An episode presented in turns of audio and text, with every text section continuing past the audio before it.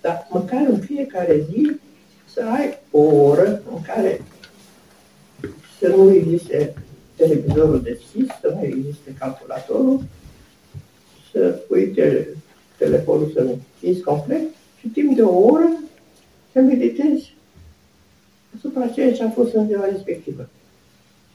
Să rămâi cu tine, măcar o oră pe zi. Să faci un fel de bilanț. Un fel de a te uita în oglindă. Să nu-ți pierzi legătura cu tine însuți.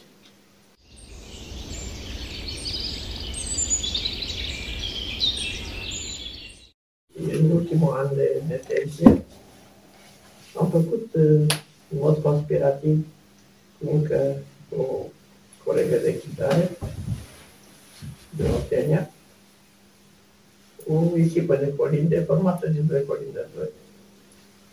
Și ne-am pornit pe la paturi în seara de ajun, când toată lumea a trăit așa în el însuși cu amintirile și cu, și cu sentimentele de familie și de altă dată.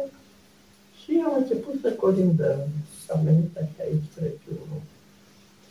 Și una dintre colege, o moldoveancă, care făcea norma și primea pachete, a venit și avea, mi-a dat câteva două bucățele de lagă cubic și niște nuci. Era o fericire teribilă. Și pe urmă am fost la una dintre cele care erau acolo, era o steancă. Păi la mine nu veniți, că și eu am. Și asta a fost colindul nostru pe la patru. Dar uh, mai târziu, când am ieșit și când uh, mi s-a pus în vedere că nu aveam voie să comunicăm cu cei cu care au stat în închisoare, mi-am adus aminte și acum fac, fac uh, aceste legături. Prietena mea cea mai bună, adică omul care a reprezentat pentru mine un model de, de caracter și de umenie și de frumusețe interioară, era o profesoară de latină de la Călăraș. Și numai de Crăciun, exact ca așa cum erau primii creștini, care atunci când se întâlneau, se nou pe jos un pește. Atunci se recunoșteau că sunt creștini. Și eu îi trimiteam o felicitare în care scriam numai o singură frază. A venit și aici Crăciun. Și ea știa și eu știam. Asta era comunicarea noastră. Mai mult n-aveam voie. Dar era mai mult, mult, mult mai mult. Adică cu asta spuneam totul. Cu asta ne reaminteam și tot ce s-a trăit împreună și tot ceea ce ne lega. Apropo de colinde.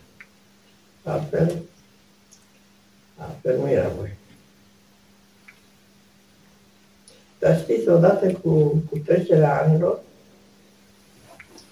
sunt uh, niște amintiri, așa cum copilăria este în evidență cu cât trece înainte din vârstă, când ești tânăr, copilăria nu îți spune oare lucru sau poate că nici nu ți-o amintești foarte puternic. Dar odată cu trecerea anilor, este așa ca un bal de relief pe care timpul îl sapă și îl scoate, îl scoate în evidență. E bine, fericirile din copilărie pe care le care le trăiești ca fiind uh, cel mai frumos lucru din viață, e bine, tot așa se întâmplă și cu închisoarea. Pe măsură ce trece timpul, departe de a se șterge, departe, departe. Pentru că e din ce în ce mai pregnantă, de ce ocupă mai mult loc, e aproape celelalte amintiri dispar. Închisoarea rămâne mai evidentă și mai puternică și parcă o descoperi pe zi ce trece noi și noi fațete pe care nu le observați și până atunci. E, e nesfârșită, e infinită. Poți să vorbești cu el despre ea la nesfârșit. Și nostalgia, vorba lui Nichifor Crainic, știi? Ar trebui, dar cineva să scrie nostalgia închisorii, cum a scris Nichifor Crainic, nostalgia paradisului. Există nostalgie teribilă a închisorii. Teribilă. Asta e. Cum, cum vă adunați acolo în, în celulă? Uh, cum aflați că e, e Crăciunul? Că am înțeles că nu se putea... Nu, nu. Nu se putea manifesta cu nicio formă. Te, te închideai în tine, în interiorul tău. În viața interioară, care în închisoare, la cei mai mulți, era predominantă. Trăiai mai mult pe dinăuntru decât pe din afară. În afară erau niște lucruri neplăcute sau, în fine, dureroase chiar. Și stereotipe, și goale, și uh, inumane. Totul era în interior. Acolo retrăiai poate și niște lucruri care le-ai citit, lucruri care le gândești. Acolo spuneai poezii, poeziile lui Radu Gil, de exemplu, pe care le învățasem de la cele de acolo. Eu nu le știam, bineînțeles, deși pentru Radu Gil au fost, a fost unul din acuzațiile care mi s-au adus, care au cântărit în balanță la uh, sentință. Uh, ei le știau, erau și închise de 10 ani de zile, veniseră cu ani mulți de închisoare. Și, uh, apropo de asta, să vedeți prin, prin comparație că ce înseamnă. Deci pe mine, la un moment dat, pentru că eram foarte, foarte rebelă, m-au aruncat, cum se spune așa, la fiare, adică la pedepsele cele mai mari acolo, crezând că o să-mi găsesc eu nenorocire așa. Acolo a fost exact cea mai mare fericire. Cu oamenii aceia am învățat ce să fiu, ce înseamnă să fiu om, chiar în condițiile cele mai grele. Și când vedea seara uh, pasnicul care trebuia să închidă ușa și striga prezența, te striga pe nume și tu trebuia să răspunzi cu condamnarea. Ionescu 15, Rădulescu 20. Așa erau condamnele. 20, 23, 18, 15. Și a sfârșit veneam și eu. Și aveam un sentiment de jenă. Era rușine, zic să spun șapte. După ce aia spuseseră 20, 25, să zic șapte. Șapte. Atunci era jenă. Acum că mă simțeam așa umilită în fața oamenilor care aveau această condamnare. Ca vedeți și ce înseamnă comparația, o să fiu fericită că am numai șapte, eu abia spuneam șapte, dar așa cu o voce mică. Cu foarte puțină mândrie. Asta, da. Și acolo învățasem poeziile lui Aducir. Și mai ales poezia aceea care, care a făcut uh, istorie și care e aproape o legendă. Uh, azi noaptea a venit Iisus în celulă. O poezie formidabilă pe care, după ce o înveți și în condițiile acelea, poți să stai și să meditezi asupra ei. Mult. Așa cum poți să meditezi asupra atâtor alte, alte creații artistice, acum poezii, cântece,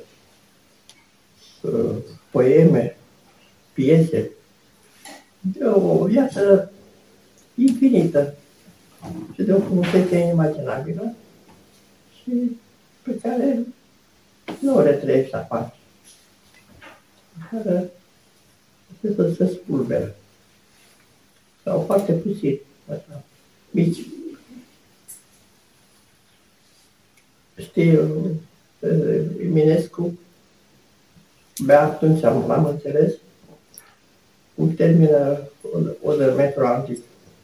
Ca să pot muri liniștit, pe mine mie redămă. E bine, acel mie redămă, în închisoare, trăiești. Înțelegi ce înseamnă să fii tu și să-ți descoperi eu interior. De fapt, tu ești acela.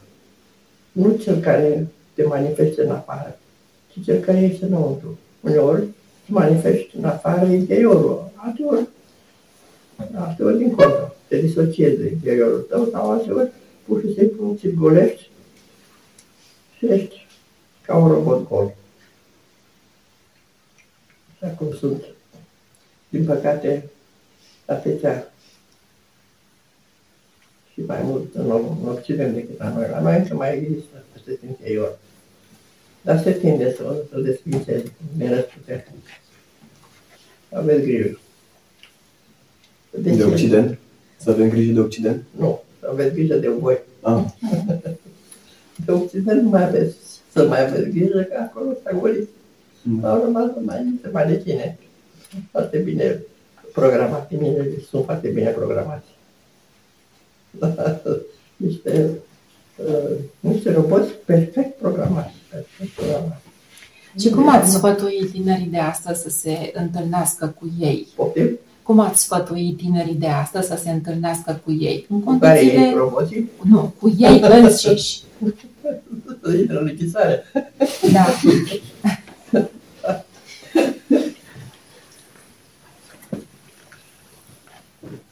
să facă niște exerciții, așa cum face exerciții de gimnastică sau kinetoterapie. Să știm că un, un picior se mai slab. Deci face exerciții de gimnastică pentru ca să se pui în mișcare sau așa cum se recomandă pentru, pentru inimă, pentru plămâni, faci mișcare 30 de minute pe zi. Deci toate chestiunile astea care privesc trupul. Și pentru suflet se recomandă cinetoterapie. Adică, măcar în, poate în fiecare zi, poate mult, dar măcar în fiecare zi să ai o oră în care să nu existe televizorul deschis, să nu existe calculatorul, să pui te, telefonul să închizi complet și timp de o oră să meditezi asupra ceea ce a fost în ziua respectivă. Să rămâi cu tine, măcar o oră pe zi. Să faci un fel de bilanț. Un fel de a te uita în oglindă. Să nu-ți pierzi legătura cu tine însuți. Și apropo de ce face foarte frumos a vorbit Părintele Canciu, impresionant. Dar totdeauna este impresionantă tot ce spune dânsul în toate conferințele care le-a ținut, pentru că vorbește din interior. El nu vorbește cerebral, vorbește, plătește, vorbește din inimă. Și faptul că prefera moartea în locul unui compromis major, e înțeleg foarte bine. Dar uneori să știți că și compromisurile minore o să fie, o să fie catastrofal. O să se, se pare că e un lucru de nimic. De exemplu, la noi exista la sfârșitul detenției, în ultimii ani, o tendință de reeducare, dar nu reeducare de, prin tortură ca la Pitești, și chiar nu la, nici ca la Iud, ci ca să intri în viața minunata lume nouă pe care o creaseră, atunci se crease un club unde după orele de muncă, după cele 10 ore de muncă, te duceai vrând nevrând, vrei nu vrei, trebuia să mergi la club. Acolo îți mai punea o dată pe săptămână un film educativ. Nu, nu era om chiar din ăsta politic. Era, de exemplu, am văzut Eugenie Grande de Balzac. Uh, sau altele care erau impresionante. Și îți dădeau ziare, citeai ziarul Scânteia, și anumite cărți. Tot așa, literatură, Cezar Petrescu, așa, și pe lângă asta, înființaseră Eminescu. Asta a fost bucuria noastră, că eu am tăbărât pe Eminescu și am început să învăț o mulțime de poezii de Eminescu pe din afară. Pentru că acolo spre de memoria. Și era un mare uh, un mare efort de a-ți menține memoria, memoria. Nu mă se ștergea. Și chiar după ce ieșeai, era o mare, mare problemă să trebuie ca memorie. Și mai înființaseră tot așa, ca să fim în curent, la curent cu existența de afară, o gazetă de perete. Și la gazeta asta de perete trebuia să scrii un articol legat de muncă, în orice caz, un articol care să fie mobilizator. Și um, șefa atelierului, care era omul, omul lor, făcea socoteala. Încetul cu încetul, încetul cu încetul, toată lumea trebuia să scrie articol. Și mai rămăseseră două, două băi negre.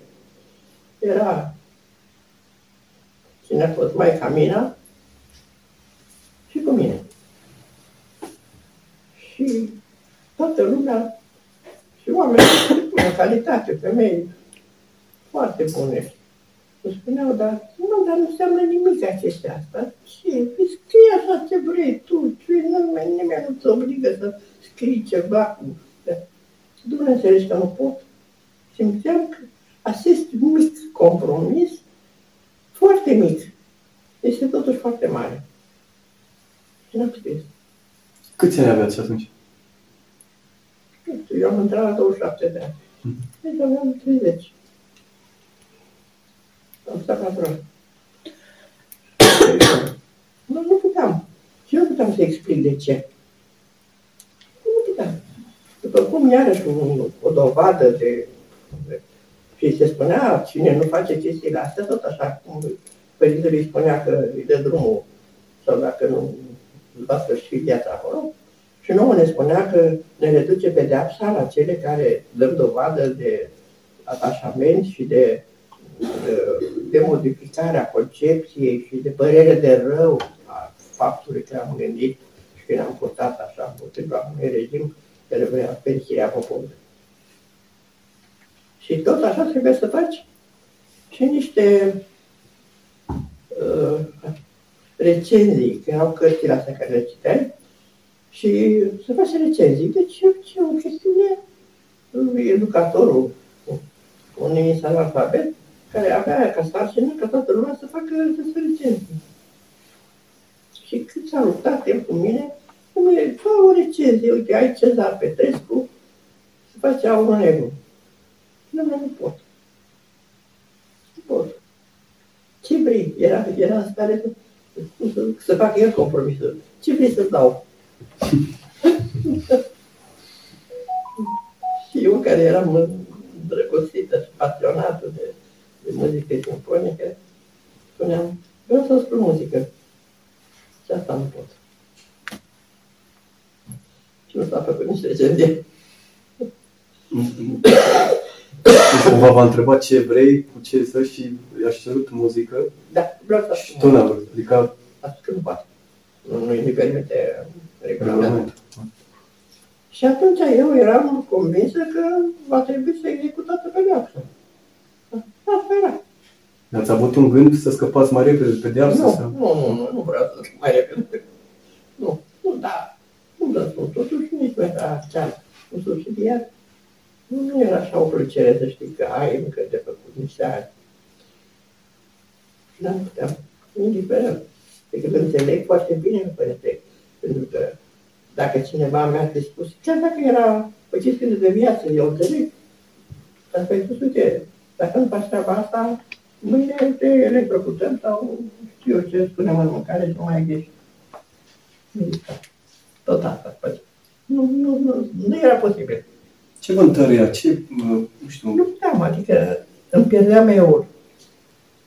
Simțeam că îmi pierd eu. Nu, mă, nu mă mai puteam uita în oglindă. Nu, nu, nu se putea trăi. Nu mai puteam trăi.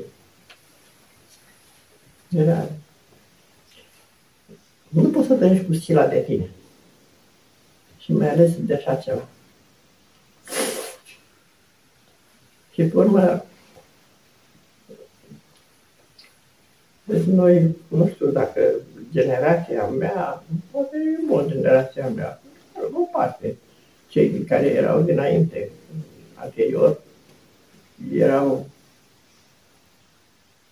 cum am povestit părintelui stareț, sau părintelui Filoteu. Am cunoscut un om excepțional, un om excepțional, de o calitate caracterială, umană, inteligență. Era profesor. Făcuse 23 de ani de închisoare. 23 de 41 până 64. Și 41, când a fost uh, uh, 41 când a fost lovitura aia sau ce a fost acolo când a fost în ianuarie cu Antonescu și cu legionarii, uh, de s-a întors Antonescu împotriva legionarilor, el cu uh, infatuarea asta așa în tinereții, la un, uh, la un meci sau la o adunare din asta mare pe un stadion, a cântat Sfântă Tinerețe. Și a dus a cântat Sfântă Tinerețe. A fost imediat prins, arestat, dar a reușit să scape. Și atunci legionarii, uh, din cazul intervine conflict cu Antonescu și Antonescu putându-se așa cum s-a purtat, uh, au emigrat toți în, în, în Germania. În Viena și în Germania. Și el, scăpând, i s-a aranjat ca să meargă cu un vapor pe Dunăre ca să poată să ajungă la Viena. Și s-a dus în noaptea și vaporul aștepta și el, înainte de a pleca, s-a plecat ca să mai sărute pământul țării. În momentul ăsta a izbucnit în plâns și n-a mai plecat. Și a făcut 23 de ani.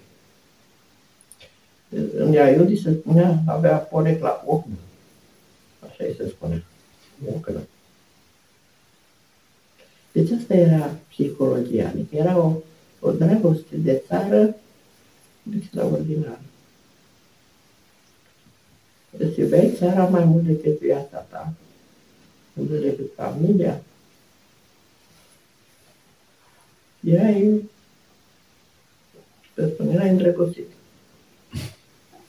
Erai îndrăgostit și uh, considerai, nu știu, jertfa pentru țară lucru cel mai firesc.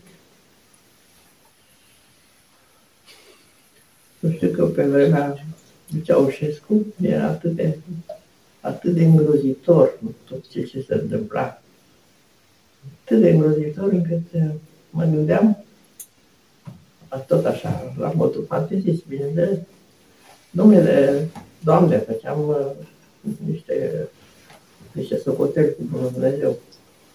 Doamne, uite, eu renunț, dacă renunț la viață, nu mai măcar cu o lună de zile să scăp mai devreme de comunism.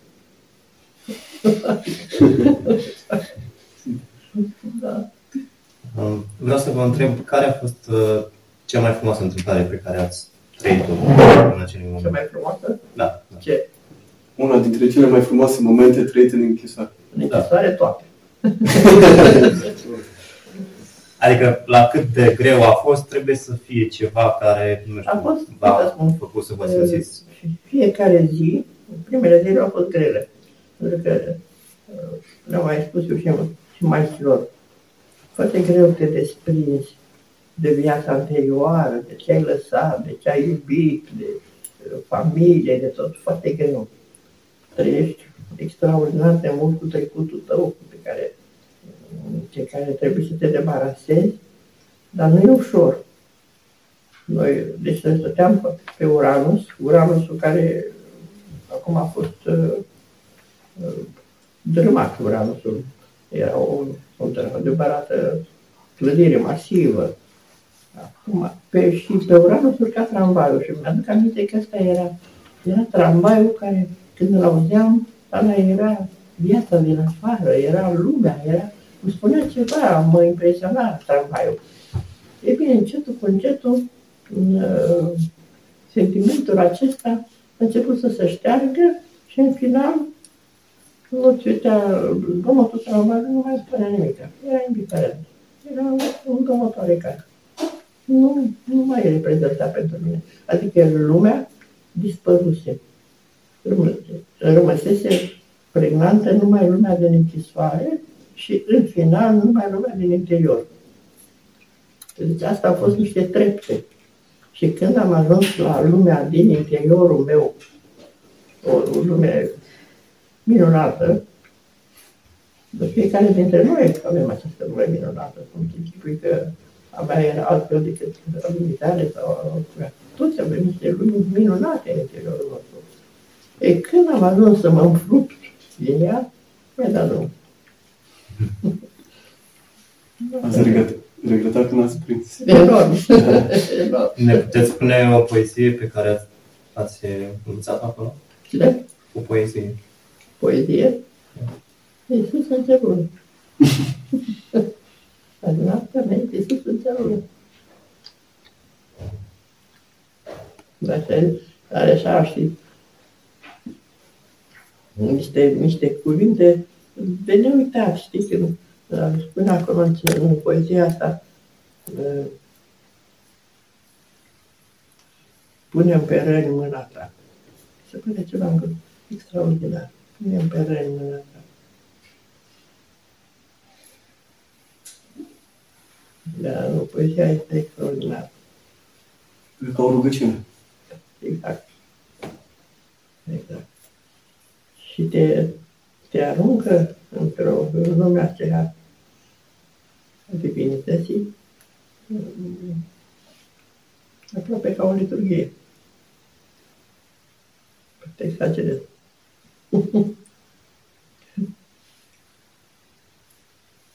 Cum vă înțelegeți cu colegile de... Mă Păi, refer la cele eu- care erau mai vechi. Eu nu sunt prea tolerantă, știi? Pe unele, față de unele aveam o admirație nețărmuită și pe altele le înghițeam cu moduri. Mhm. Era o ierarhie acolo în celul său. Nu e, erau, ce se întâmpla? Ei uh, începuseră să fie psihologi. De altfel, psihologia era și în de momentul în care intrai în închisoare, uh, când te aresta, erai într-o, băgat într-o celulă unde acolo era tot o fostă deținută uh, care era uh, condamnată, dar era deja informatoarea lor. Adică făcuse pactul ca să culeagă informații și să influențeze pe cei care, se, uh, arest, care erau arestați în schimbul scăderii pedepsii. Asta era deja o chestie. Atunci, pe urmă, te așezau după cum știau că îți poți să fii influențat. De exemplu, pe mine m-a uh, așezat cu cineva care era o femeie cultă, uh, foarte cunoscătoare, are muzicii, uh, are literaturii, eu evreică. Cu simțul umorului, cele mai multe bancuri evreiești de la ea am învățat. Foarte inteligentă, dar era mult. Și a făcut datoria. Într-adevăr. Cum v-ați dat seama că e informator? Eu nu mi-am dat seama, eu dacă îmi dădeam seama, era altfel. Nu, eu consideram că toată lumea e de bună calitate și toată lumea e sinceră și curată și nu... Păi și atunci cum ați eram, aflat? Eram uh, picată de lună. Eu nu, nu, nu trăiam în realitate, trăiam în realitatea mea. Și nici vorbă. Că să spun așa un exemplu, ca ce, ce a durat până la vârste înaintate și poate și acum. Eu nu mi încuiam niciodată cabinetul meu medical. Pentru că dacă îmi încuiam cabinetul, înseamnă că eu consideram că cineva e hoț vrea să mă fure. Și asta era o jignire. Eu nu mă încuiam. Toți care am fost jefuite de nu știu câte ori. deci asta Și era tot n-ați închis după ce ați fost jefuită. dar nu, nu, nu, frate, și bani și nu știu ce, baze de cristal. Nu, nu puteam. Cum adică? Să cred eu că cineva e, e vot. Nu. Nu puteam să cred lucrul ăsta. Și altele, și altele. Adică îmi scriu memorii, așa că nu o să găsesc.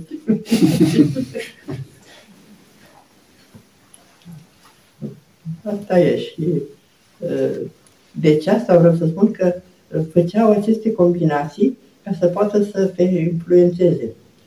Și, de exemplu, pe verișoara mea, viitoarea Maică Mina, a așezat-o cu cineva față de care un cadru uh, monahal, față de care avea o evlavie extraordinară și care se bucura de o uh, apreciere și de o evlavie generală așa pe țară.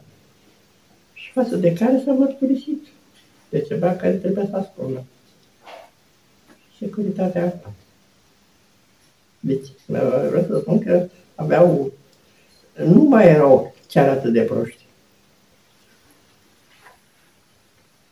Agramali, da. Agramali cât în cap. La anchetă, discuția era următoare. De ce? Ea spune ce, ce discuție ați vorbit. Asta era expresia. Ce discuție ați vorbit? Așa că dați seama, e nivelul. Eu nu știu, s-ar putea ca nivelul actual să nu fie foarte departe de chestia asta. Da. Totuși avem speranțe la mai bine. Am prins eu niște, niște perle din astea, de pe la radio, chiar din Parlament.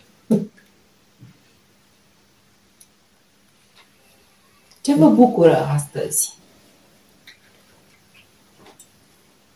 Speranța. Și vreau să vă spun un lucru care mi-a dat uh, o bucurie imensă. Eu sunt convinsă că binele va triumfa. Dar când și prin ce chinuri va trebui să trecem ca să ajungem la el. Și l-am întrebat pe tata, deci tata fiind preot, fiind cel închis. Și am întrebat tata, de ce este atâta ură împotriva poporului ăsta? Și ură și din afară și ură și dinăuntru. Tata mi-a spus, pentru că poporul acesta are un rost și rostul și va îndeplini. Și eu cred lucrul ăsta. Și totuși, gândindu-mă așa și văzând cum se desfășoară lucrurile și graba cu care vrem să ne aliniem corectitudinii politice, și mai și noi o să fim desfințați și transformați așa în niște malecini care nu se uită decât la, la micul ecran și care trăiesc numai din punctul ăsta de vedere, în rest, viața lor interioară este zero. Dar, dacă vreau să vă spun, că vreau să le spun maicilor, da? Poate o să fie repetiție. Am trăit două minuni, absolut două minuni. Una care este de deci minunile se întâmplă la fiecare pas. Eu nu pot să spun că n-am o oarecare inclinație spre elementul cerebral, așa, adică eu sunt puțin mai sceptică. Da, e, a văzut asta, asta, dar probabil că era asta. Nu găsesc niște explicații. Acum patru ani de zile, o colegă de-a mea, psihiatră de foarte bună calitate, a suferit de o boală psihică, chiar ea, psihiatrii au, au foarte mulți, multe cazuri de boli, de boli grave. Psihiatria este extrem de atacată de, de diavol. Ea a fost atacată și a, a fost uh, internată într-un salon unde mai era cu o cetățeancă și ea mânavă. Și cetățeanca respectivă mi-a spus, zice, știți, acum vreo câteva luni, asta era acum patru ani, acum câteva luni, pe calendarul care era pe, la bucătărie, un calendar din acela de perete, în mijlocul având-o pe Maica Domnului, Când am intrat în bucătărie, am văzut pe chipul Maicii Domnului urme de lacrimi. Nu veni să cred. I-am cerut o fotografie, am fotografie, într-adevăr, erau urme de lacrimi pe o fotografie a Maicii Domnului pe un perete, pe un calendar. Și atunci am zis, Maica Domnului plânge pentru, nu pentru femeia respectivă, pentru ceva care, îngrozitor care se va întâmpla. Și așa a fost. De atunci se întâmplă lucruri îngrozitoare. Dar pare rău că n-am păstrat fotografia aceea. Era o fotografie în care se vedeau clar urmele de la lacrimi ale Maicii Domnului. Să nu ne plângea pentru ceea ce ne așteaptă. Nu știm pentru ce perioadă, pe cât va dura. Dar acum vreo câteva luni de zile, când am lăsat cartea mea la facultatea de medicină în mâna unui psihiatru, m-am întors acasă, era ora 9 seara și m-a sunat telefonul, la telefonul sunt Părintele Valerie. Părintele Valerie nu spune nimica. Da. Vorba aia, ce doriți. Eu eram și seara și obosită. De ce mă sunați? Zice, vă sun deci păi, un părinte pe care nu l-am cunoscut niciodată, foarte vag am auzit despre dânsul, n-am vorbit cu el niciodată, și care m-a sunat pentru că știu că aveți o problemă. Ori eu atunci eram foarte puțin în cunoștință de adevărata problemă. Dar, într-adevăr, aveam o problemă foarte gravă pe care, de care eu nu, nu, nu, are, nu o realizam. Și am stat de vorbă cu Părintele Valerii până la 12 noaptea. Este un călugăr în mănăstirea Monteoru de munții Buzăului. Sau Branche, Branche mai degrabă.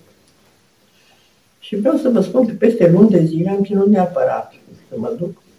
Am ajuns acolo. Deci o mănăstire la 1400 de metri, o mănăstire splendidă, construită acum, după 90, cu vreo nouă călugări, da, și cu un, un părinte care este vestit Părintele Macarie și l-am cunoscut pe Părintele Valerie, acesta care a simțit despre ce primești de mă, mă paște sau ce primești de mă zbat. Spun, este de nedescris.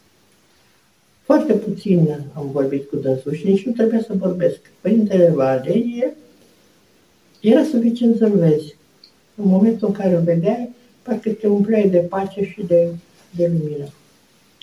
Dar ce vreau să vă spun, care mi-au dat sentimentul că noi vom fi, dacă vreți, un fel de, de reveniment al lumii. Această mănăstire este înconjurată, deci nu ai munții Brancei, de încă două mănăstiri la distanță mică unul de altul, o, niște, niște construcții, încă o dată vă spun, excepționale. Una din ele are un singur călugăr, Părintele Alexie, dar este mare și conține o mulțime de chirii. Eu, în sinea mea, consider că Părintele Alexie, când a făcut această mănăstire, a prevăzut că ea va fi cândva plină. Și pe urmă, la mănăstirea de Aconești, când uh, am vorbit cu maicile de acolo, mi-au spus că s-a făcut o statistică și că în România există cele mai multe mănăstiri din lume raportate la suprafață și la numărul de locuitori. Într-adevăr, munții noștri și toată țara noastră este plină de mănăstiri, plină. Un călugăr de la uh, de la Antim, Părintele Irineu, dacă nu mă așa, a fost mutat undeva în munții Apusei, la Ponor, într-un schit din la prăpădit, cu ani și ani în urmă. Acum sunt două mănăstiri făcute de părintele acesta, o mănăstire sus de bărbați, în care nu intră femeile ca la frăținei, și o mănăstire de femei. E plin. Iar munții noștri sunt de asemenea plini de pusnici plin. Și mi-am dat seama că așa cum pe vremea când au intrat comuniștii s-a făcut uh, o armată în munți care s-a luptat cu arma în mână ca să-i alunge. Acum avem o armată în munți de altă factură. Armată spirituală care va salva nu numai țara, dar lumea. Da, dar în asta, apropo, în ce sper, în asta sper. Este o avalanșă de mănăstiri. Cum vine o călugăriță, cum face o mănăstire, chiar dacă e una, de una singură. E plin, plin, acum plin. Așa că asta e armata salvării.